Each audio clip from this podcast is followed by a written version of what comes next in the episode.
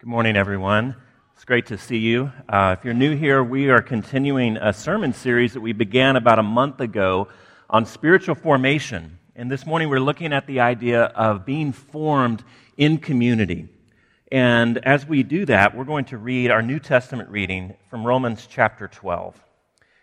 Therefore, I urge you, brothers and sisters, in view of God's mercy, to offer your bodies as a living sacrifice holy and pleasing to God.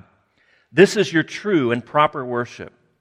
Do not conform to the pattern of this world, but be transformed by the renewing of your mind. Then you will be able to test and approve what God's will is his good, pleasing, and perfect will.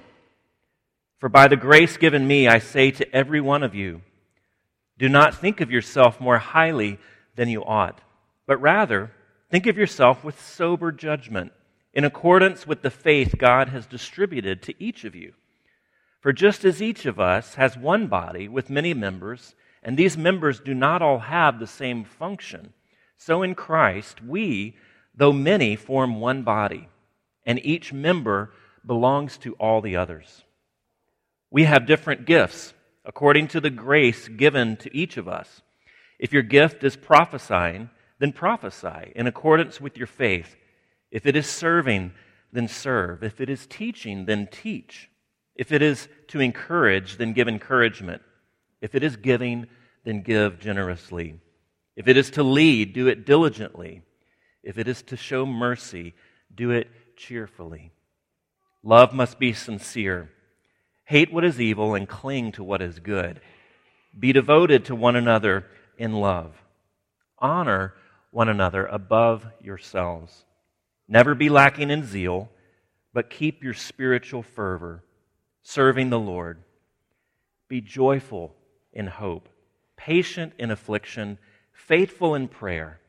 Share with the Lord's people who are in need. Practice hospitality. This is the word of the Lord. Earlier in the 20th century, the gray wolves, Canis lupus, were exterminated from most of the West, the United States, uh, by ranchers, farmers, hunters, trappers, and so forth. And it began the story of unintended consequences because as that happened, populations of other animal species began to explode and the entire ecosystem was changed. In the mid 90s, after years and years of political wrangling, the gray wolf was finally reintroduced little by little into areas in the northern Rocky Mountains and particularly into Yellowstone National Park. After an absence of nearly 70 years, the beneficial influences of having the wolves in Yellowstone became almost immediately apparent. They primarily hunt elk and thus they began to control the exploding growth of that population. But they also changed the elk's behavior. Instead of munching their way through the valleys and the gorges where wolves could easily ambush them, they found other feeding grounds and shrubs and bushes and trees began to grow back. And therefore, birds came back. The wolves also reduced the coyote pro- uh, population, and therefore there were more rice, um, rice, more mice and rodents, and so birds of prey and weasels uh, grew, began to grow back and come back. Beaver populations regrew because there were plants to eat, and astonishingly, over time, after reintroduction, ecologists began noticing that actually they began to, it, the, the rivers began to change that riverbank erosion decreased so that rivers meandered less. They began to be deeper and more stable, and pools began to form. Well, why was this? It was because the vegetation recovered, stabilizing the riverbanks, and it began to alter the geography of the, the park itself. The entire ecosystem atrophied when one species was taken out of it. In fact, if any species is taken out of the ecosystem, then there are cascading effects up and down the ecosystem. You see, every participant, every species is vital to this flourishing ecosystem. And as we talk about community, every participant is vital to a flourishing community. And a flourishing community is actually vital to each participant. In this passage, Paul is giving us a blueprint for a vital community and telling us not only how essential each member is to that community, but also how essential community is to each and every member. And we're going to look at how he tells us where to find your identity, your purpose, and your joy, all within a flourishing community. Now, as we begin to do that, let me pray for us. Father, would you meet us here in this place? Would you meet us where we are? Some of us come into this room wondering if you are real. We pray that you would reveal yourself to us. Others are wounded. We've been hurt by a friend, by a parent, maybe even by a church leader and we need your comfort.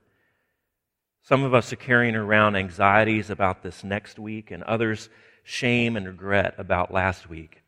And we need your calming presence. And this week we've seen death and destruction in Nepal. We've seen unrest and violence and hurt in Baltimore, and it's hard to know how to respond. It's difficult to know how to even think about these events, and certainly how to help. Father, for all of us this morning, would you give us Jesus? Would you let us see his beauty? Let us be drawn into his message. Let his story, let his teachings be good news for us today. Would you guide our time? We pray in Jesus' name. Amen. First of all, we see that in community, you can find your identity. You can find out who you really are. Now, reading this passage of Romans in isolation from the rest of Romans is like listening to just the finale of a great symphony. Because Paul has been telling his readers for 11 chapters some of the most monumental, foundational truths of Christianity. He's been talking about the nature of how humankind rebelled against God and how God then set out to rescue them. He's been talking about justification, that is, how people are in right relationship with God. Justification by grace through faith. He's been teaching the Roman church about what it means to be united in Christ. And then he says in verses 1 and 2, after all of this, he says, Therefore, I urge you, brothers and sisters, in view of God's mercy, to offer your bodies as a living sacrifice, holy and acceptable to God, which is your spiritual worship. After 11 chapters of intense theological teaching, he turns to slightly a little bit more of ethical application. What do you do now? How do you begin to work out these great truths in your everyday life? And he works out the implications of these doctrinal formulations, not in respect to individual lives, but to the community, to the us, to the church that is receiving this letter. He says that many people are becoming one living sacrifice. The gospel story, the rescue of God, all of these theological implications are meant to be lived out by one people who are united around these things. And if you're united to Christ, then you're united to one another. Not that you should be in union or in community, but that you are. Like it or not, that's the cost of membership. That's the cost of knowing Jesus, is that you're now thrown into a community not really of your choosing. If you're seeking spiritual formation, then this will be most likely one of the most difficult aspects of your Christian journey. Not so much in theory, this sounds right, but very difficult in practice. That the Christian life is profoundly relational. It's essentially relational, it's normatively relational. You come to know and love and serve Jesus, not in isolation, but in community. And then, in fact, beyond that, you come to know yourself in community. Deborah Tannen is a linguistics professor at Georgetown, and she writes in her book, That's Not What I Meant. She says, We need to get close to each other to have a sense of community, to feel we're not alone in the world. but we also need to keep our distance from each other to preserve our independence so others don't impose on or engulf us. This duality reflects the human condition. We are individual and social creatures. We need each other, we need other people to survive, but we want to survive as individuals. I've argued a number of times from this pulpit that we desperately, in our most honest moments, we want to be known. We want people to see us. We want to be known for who we are. But it's difficult. It's scary. We love our independence. We want a connected life. We want to be known and loved, but it also makes us anxious. We'd rather people not see us in our weaknesses. We'd rather they not encroach upon our time or make demands upon us. But you see, it's embedded in community and not in isolation, where we really do find our identity, where we find our genuine selves, where we find our truest humanity. Verse 3, he says that you're not to think more of yourself more highly than you ought. Now, this is rather obvious because most religious systems teach humility and warn against self importance and pride. But the uniqueness of Christianity is why. Why should you not think of yourself more highly? Well, Paul says it's in view of God's mercy. You see, no one is a Christian because they were more wealthy than the person next to them. They were more beautiful, they were smarter, they figured things out, they're more accurate in their theological beliefs. None of this is what makes you a Christian. You're a Christian if you are today because of God's mercy. So don't think too highly of yourself. But you see, that's only one corruption. The other is on the other side. Don't think too lowly either. Think of yourself, Paul says, with sober judgment. Think accurately, think truthfully about yourself. Believe what God says about you in the gospel. Not only do you need God's rescue, not only do you need mercy, but you were created with love and delight and dignity. You are, if you're a Christian, a son or daughter of God. Christian traditions that find their rootage in the Reformation are often really good at affirming one of those, and maybe not so good at affirming the other we're really good at affirming the need for rescue, the sinfulness of humanity, that we are unfit to stand before a holy God, and thus we need grace. And it's absolutely true. But we're not so good at affirming the dignity, the wonder, the nobility, the beauty of the human person. We emphasize that we're unworthy of God's salvation to the extent that we come to believe at times that we have no worth at all. We see this a little bit in some of the hymns that we sing, some great hymns, even Amazing Grace. John Newton says that this grace saved such a wretch as I. Now, he was a slave trader, so maybe that does fit. But we also see Isaac Watts's hymn, Alas, and did my Savior bleed? Would he devote that sacred head for such a worm as I? It's a great hymn, but it's going just a little bit too far. You understand what they're getting at. And there's a kernel of truth in that that's important to realize that compared with the holiness of God, that all my good works are absolutely filthy rags. Or what Paul characterizes in another place, a word that I'm not going to repeat because I would get in trouble. You see, the Apostle Paul can cuss in his letters, but if I did, I would get letters. Paul says our good works are like dung, they're worthless. But he doesn't say you are. He doesn't say you are worthless. Constantly focusing upon our sin, constantly focusing, focusing upon how bad we are, can be as self indulgent and self focused as those who deal with the more obvious symptoms of pride. C.S. Lewis threads this needle, I think, by saying that humility is not thinking less of yourself, but it's thinking of yourself less. Humility is not thinking less of yourself, but thinking of yourself less. It's such a subtle, but it's a critical distinction. You see, the gospel is not a call to self esteem and constant self flagellation. Instead, it's a call out of selfishness and out of isolation and into community.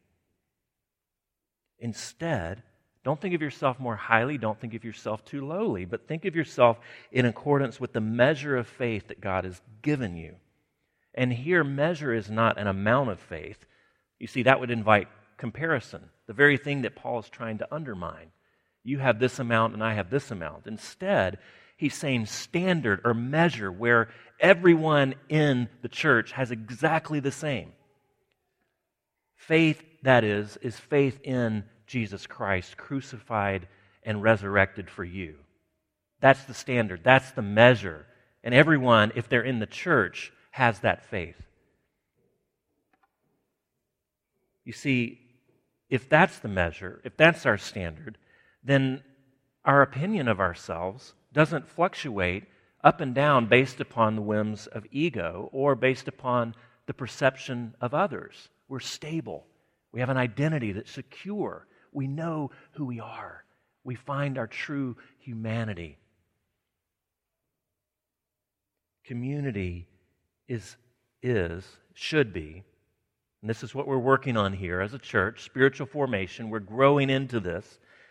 Community, the church itself, should be a vibrant, life giving place where people are free to be themselves, where people are free to be in process, where people are free to discover themselves, to see their sin, to confess it, and be restored. And that happens before God, and that happens among his people, among one, each, and, each one here. But secondly, not only do we find out who we are, find our identity, but we also find our purpose in community. He says, just as each of us has one body with many members, and these members do not all have the same function, so in Christ, we who are many form one body, and each member belongs to the others. Every body part, every member is essential. If the church is going to achieve its mission, its vision, if the church is going to be a healing place for people that show up, every member is important. Every member has a role to play. Wolves, elks, rodents, fish, beavers, vegetation, all are necessary for the ecosystem to function properly. Actually, we don't need wolves in the church, but you get my point. Now, here's the challenge because if a member won't be inconvenienced, won't sacrifice, won't be around uncomfortable people, they are in effect subtracting themselves out of the ecosystem, out of community, and the entire community suffers because of it.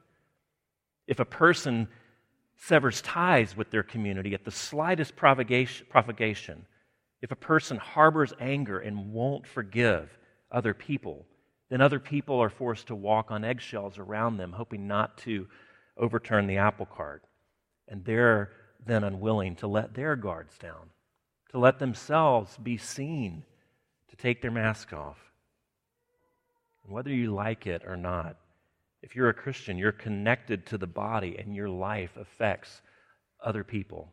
Your life affects the church.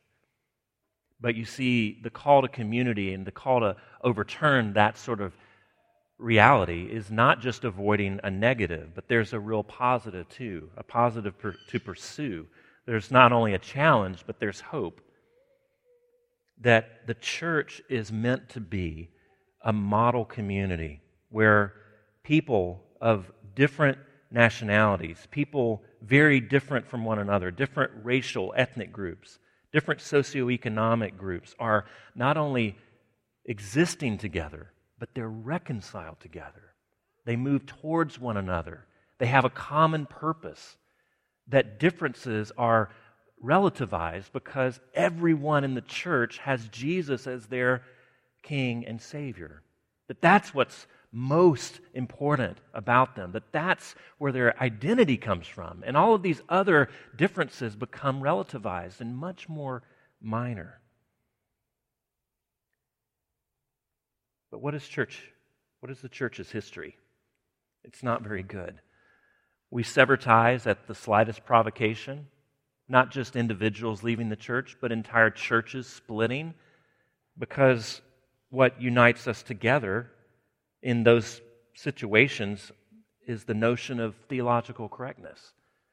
That our branch over here is more theological, theologically correct than these people, so I need to go and form another church. And then those people begin to divide and sever again. And instead of being united around the person of Jesus and what he's doing, we're united around our own sense of collective theological intelligence and correctness. It's not healthy, and it's not good news. It's not what the world needs. It's not what people outside of these doors are looking for. There's got to be a higher cost of being in community when, uh, with one another than just coexistence based upon agreement. Community is tested. In fact, our faith is tested when there's disagreement, when we don't see all eye to eye on the secondary and tertiary things. That's when your community is really tested. Is it a real gospel centered, Christ centered community, or is it founded upon theological agreement, which is artificial and always changing? Community is tested when people who are different from you are invited in. When people that aren't as theologically correct as you have a seat right next to you and come to this table. You see, what did Paul say? Each member belongs to one another. If you're still awake, if you're still paying attention, this should cause a crisis of faith for us. Every member belongs to each other. If you really believe this, it changes why you show up on Sunday morning. It changes what we do in worship, it changes your community group. It changes what does membership look like and why be a member. Every member belongs to every other. You must give up your demands that church be fashioned in your own image. You must give up your individualized vision of what you want your community group to be, your dreams of what your church should be doing and should look like. Dietrich Bonhoeffer said famously in his book Life Together, which I commend to you as an extended uh, read about church community. He says, He who loves his dream of community more than Christian community itself becomes a destroyer of the latter even though his intentions may be ever so honest and earnest and sacrificial. The man who fashions a visionary ideal of community demands that it be realized by God, by others, and by himself. And he enters the community of Christians with his demands. He sets up his own law and judges the brethren and even God himself accordingly.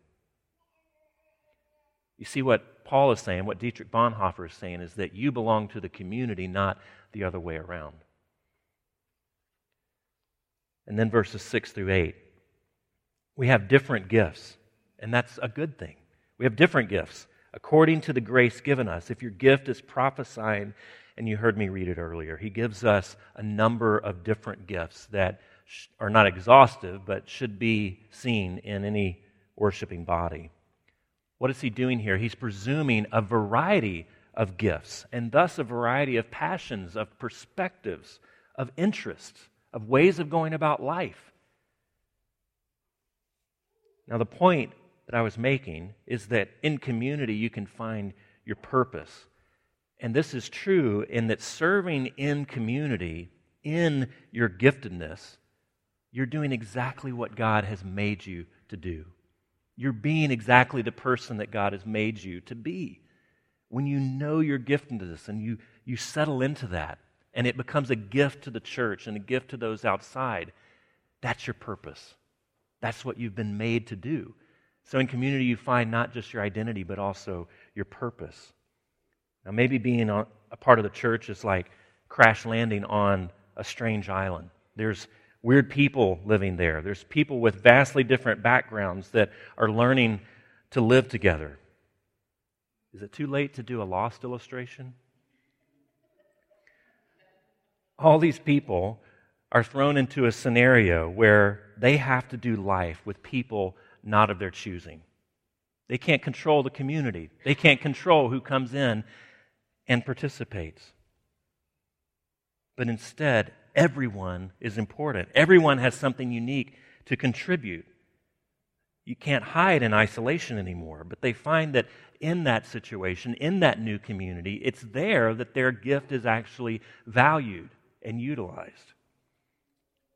And then finally, third point in community is where you find joy, it's where you find lasting happiness.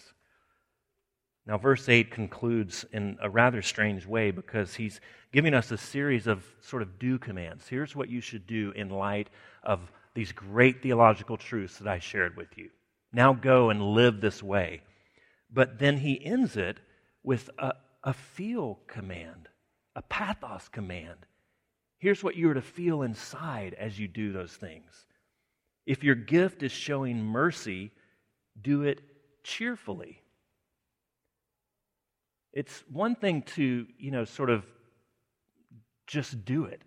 Just make ourselves follow the law, make ourselves follow the commands, make ourselves show up, make ourselves go down to the rescue mission, make ourselves show mercy. That's one thing.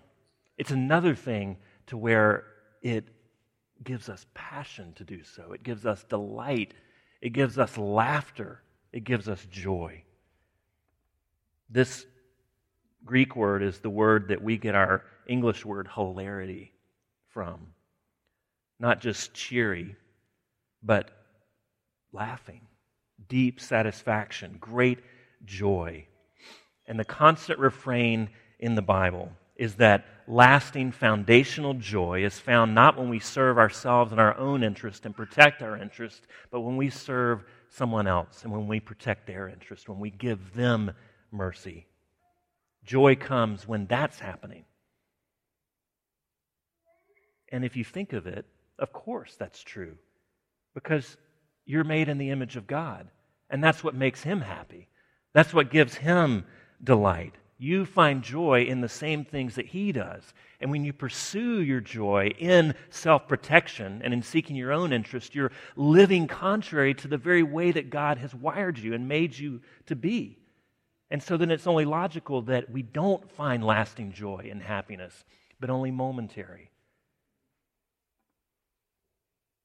It doesn't come naturally, but the path to true, true happiness, to true joy, is to consider ourselves, our time, our gifts, our resources, our money, as entrusted to us to serve someone else, to serve the interest of the body, to serve the world.